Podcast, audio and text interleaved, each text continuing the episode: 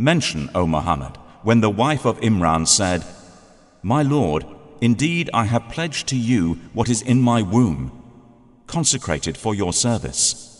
So accept this from me. Indeed, you are the hearing, the knowing.